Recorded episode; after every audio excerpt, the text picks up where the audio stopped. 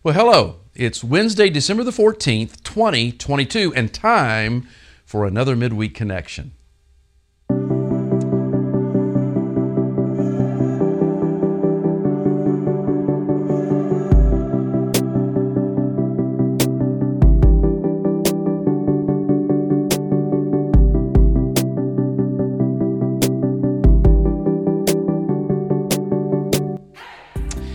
I'm telling you that the older I get, the faster time seems to go. Do you realize that this coming Sunday is the third of four Sundays in December?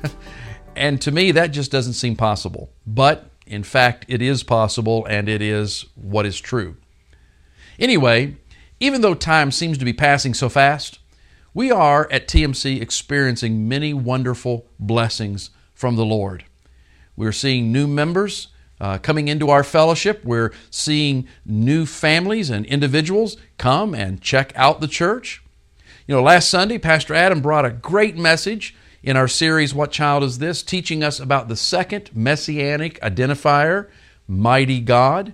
Also, this past Sunday, the Women on Mission had a great Christmas event and uh, they had, I'm told, close to 150 women in attendance. Many were invited guests, and we're excited about that. And so I want to thank the Women on Mission leadership team for planning and executing this opportunity for our women and their guests to come together and celebrate the birth of Jesus. Great job, ladies. Thank you so much for your hard work. Well, here are the announcements for the week. Number one, blood drive. TMC is going to be hosting a blood drive on Monday, December the 19th from noon to 4 p.m. in the Mission Cafe. Now, we've done this several times before, and there is a compelling reason why. Back in 2015, TMC member Eric Moen had a medical emergency that landed him in the hospital for 18 days, where he received 17 units of blood. Now, this generated a passion within Eric and his wife Jessica to give back after receiving this life saving care. Well, this year, Eric was once again hospitalized for 10 days where he needed six units of blood. And so, going back to when we were first federated, the Mission Church has hosted a number of blood drives as our way of giving back and helping the Moens do the same. And so I'm inviting all of TMC and the people of our community to consider giving the gift of life on Monday, December the 19th. Now, appointments are encouraged, they're not required, but you might want to consider making one. The link that will take you to the appointment portal is on the screen. You see it there donor.lifeservebloodcenter.org slash donor slash schedule slash drive underscore schedule slash 180939. Hope I got all that right. And I'm thanking you in advance for your donation of blood. Thank you so much. Number two, new offering envelopes are available for 2023, and they're on the table adjacent to the uh, office door. So please stop by this Sunday or next and grab yours. Number three, just a quick brief reminder of our 2022 Christmas offering for both Ruth Harbor and Agape Pregnancy Center. We're going to be receiving gifts for this project through the end of the month. And so I encourage you to pray about this, and I'm thanking you in advance for your prayerful generosity. Number four, men's breakfast is this Saturday, December the 17th at 8 a.m. in the community room. So, guys, we had a great number of men out last month. I hope we'll have another great number this month as well. It's always an encouraging time. And finally, number five, I just want to ask you not to forget about our need to create four parking teams with three attendants each. That's a total of 12 people in them. Now, this past Sunday, we got one volunteer. so that means we need 11 more. And this is really a need. So I'm asking you to consider it. Connect with Jane Christensen if you have questions or are ready to jump in and make a commitment for uh, whatever period of time. Okay, well, those are the announcement, announcements for this week. I asked the question what comes next? Well, the spiritual focus, of course. Well, let's talk genealogies for just a moment.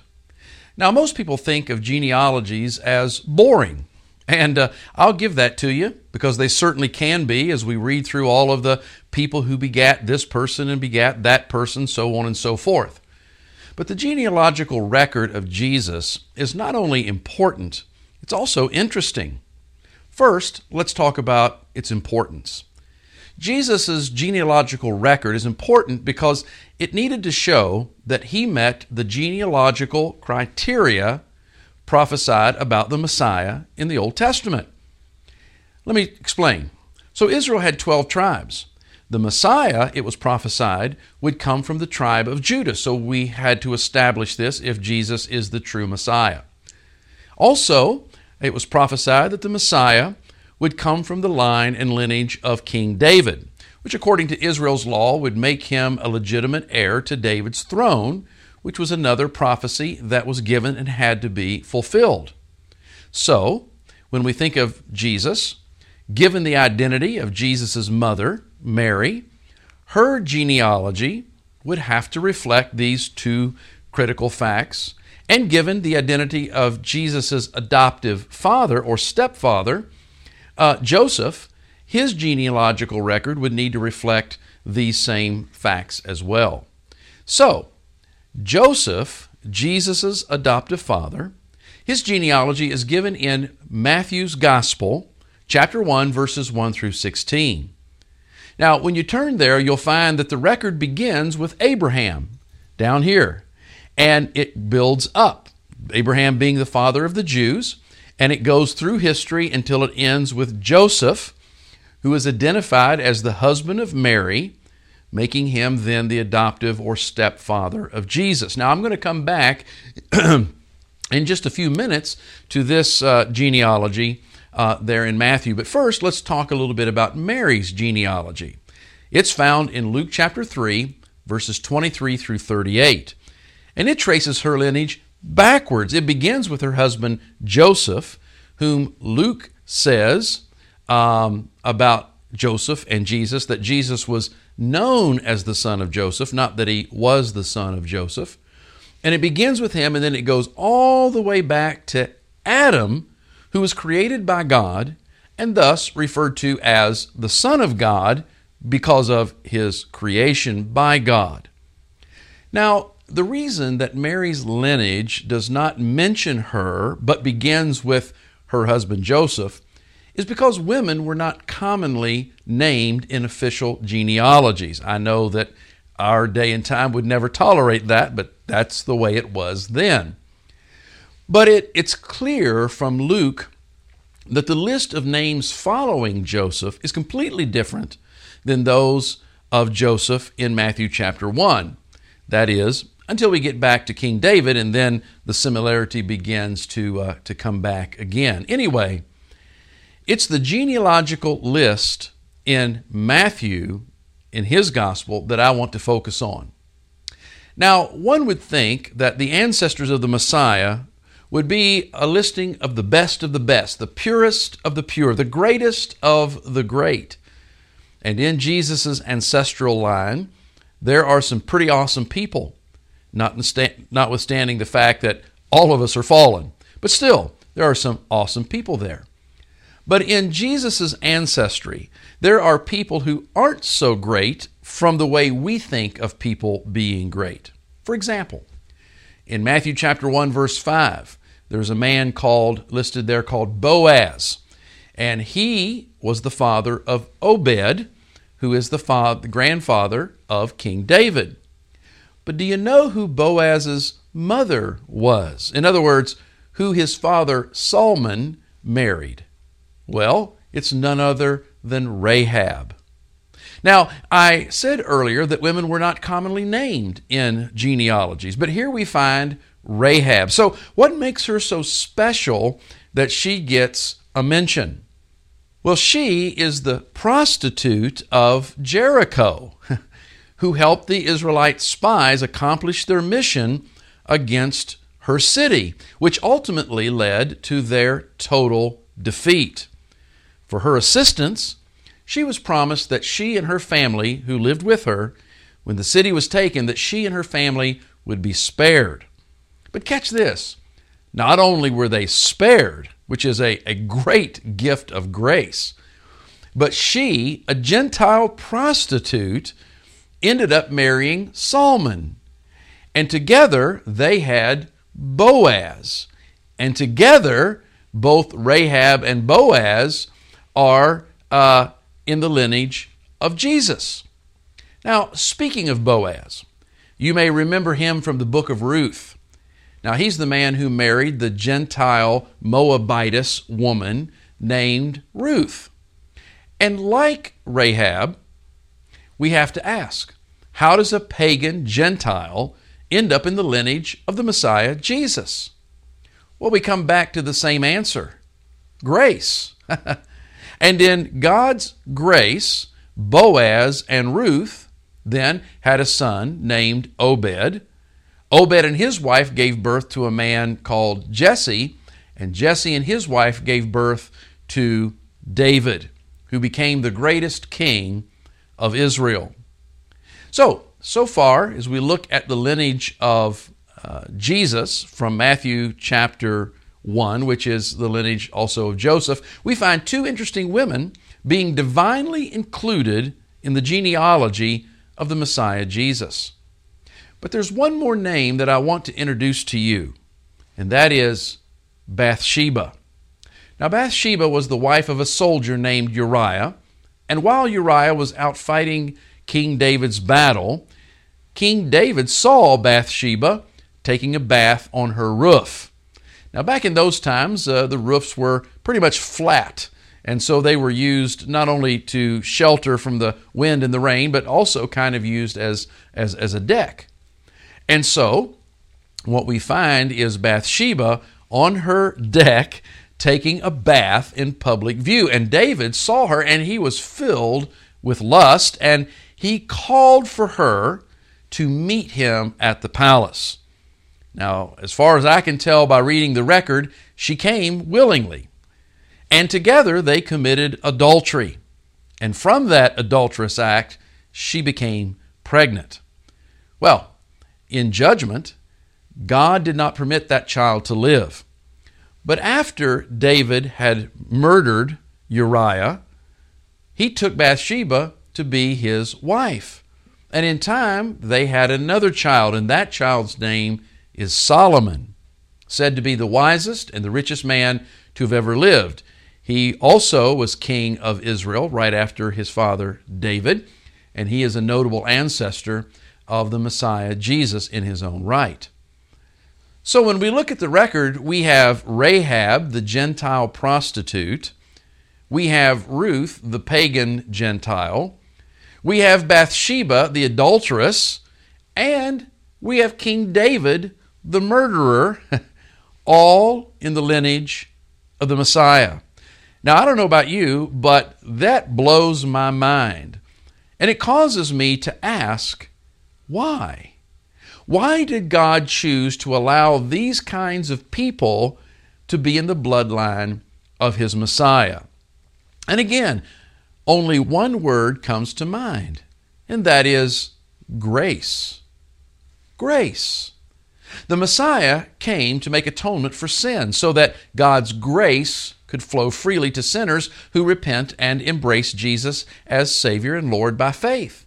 And what better way could there be to demonstrate the lengths to which God's grace can go than to have such sinners like these find themselves included and part of the genealogy of the very Messiah who would come to make atonement for sin. Now, as we think about these individuals, I don't believe that Rahab remained a prostitute. By all means, we would think that she repented, and in time, uh, she put her faith in Yahweh. Ruth, the pagan Gentile, she didn't remain a pagan, but she eventually embraced the God of Israel. Bathsheba, she didn't remain an adulterous woman, but was forgiven as she repented of her sin.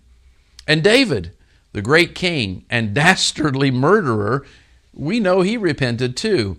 And he goes down in history as, according to Scripture, a man after God's own heart. Now, at the end of the day, their story might as well be our story. For we have all fallen short of the glory of God, and we have all sinned, and we all deserve condemnation. But because of Jesus, his miraculous birth, his sinless life, his substitutionary death on the cross, and his resurrection from the dead, because of him, sinners of any kind or stripe can find grace with God and move from condemnation and sin into the righteousness of Christ, becoming then a dearly loved child of God. Which leads me to ask you, friend, have you opened your heart to Jesus? Have you received God's grace by faith in Christ? If not, can we talk about that? Would you give me the opportunity to answer questions and to help you find God's saving grace in Jesus? As you can see, my contact information is there on the screen, and if you'll reach out, I'd be happy to reach back and do everything I can to help you find the grace that is so, so wonderfully and freely given through Jesus Christ our Lord. And Christian, who do you know who needs the saving grace of Jesus? Are you praying for them? Are you equipped to share the gospel with them? I encourage you to be calling their name before the Father, asking for an opportunity to share His love with them. Listen, there's no better Christmas present in the world that you could give an individual than the truth of God's grace demonstrated through the gospel of Jesus Christ. Well, I've had a lot to say here, and I tried to say it in a short amount of time. I hope it's helpful. Let's stop and have a word of prayer. Heavenly Father, I thank you for this opportunity to share some, some of these things with the folks who will be watching this midweek connection. And Lord, I am grateful that you Show us in your word that it wasn't just the best of the best and the purest of the purest and the greatest of the great who were in the genealogical line of your son Jesus as Messiah, but rather we find sinners just like us, people who are completely unworthy of your grace, your love, and your forgiveness, and yet you chose to use them to ultimately be the pathway through which Jesus came into the world. Lord, thank you for what that says to us and for the fact that you will save anyone who will turn to you in repentance and faith, looking to Jesus, what he accomplished on the cross and through his resurrection, looking to him. Lord, you will save the soul of anyone who embraces him and trusts in him. I thank you for saving my soul. I thank you for saving so many of those who are watching this midweek connection. And I pray that those who have yet to come to faith in Christ who are watching, that they will, through this, begin to seek you and find you in faith and in grace. And so I pray for them, and I pray these things in Jesus' name. Amen. Well, this week we're going to continue the series, What Child Is This? And Pastor Brett will be the speaker this Sunday, and he's going to bring a message on the third identifier found in Isaiah chapter 9, verse 6, specifically, Everlasting Father. So I encourage you to be present. I hope you won't miss out. God bless, and you have a great week.